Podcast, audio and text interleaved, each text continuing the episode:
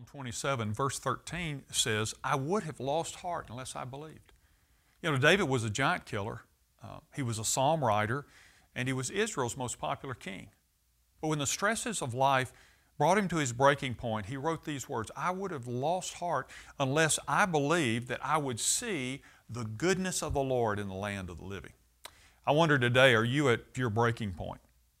When you get to that place, there are really only a couple of options. One is you either break down, or the other is you break through. And it really all depends on what you do. You see, David experienced a breakthrough because he knew the right formula.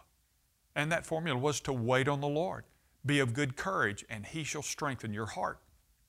Well, there's an old saying that goes like this the same sun that melts the butter also hardens the clay.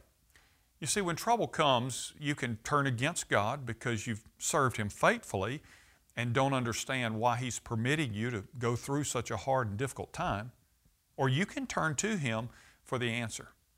Nothing catches God off guard, and nothing is too hard for Him. He said, I am God, and there is none like me, declaring the end from the beginning and from ancient times things that are not yet done, saying that my counsel shall stand and I will do all my pleasure. You know, you may be in a state of shock right now, but God isn't.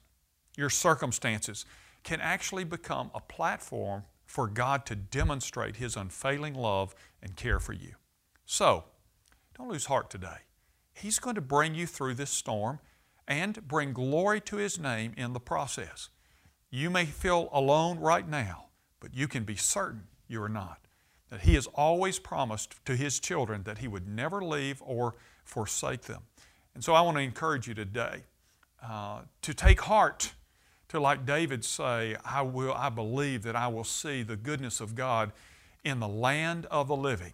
He's taking you through. He hasn't been surprised by anything that you're facing. And on the backside, there will be victory for you and glory to Him. I'm Ray Jones, and that's another heart truth for your day.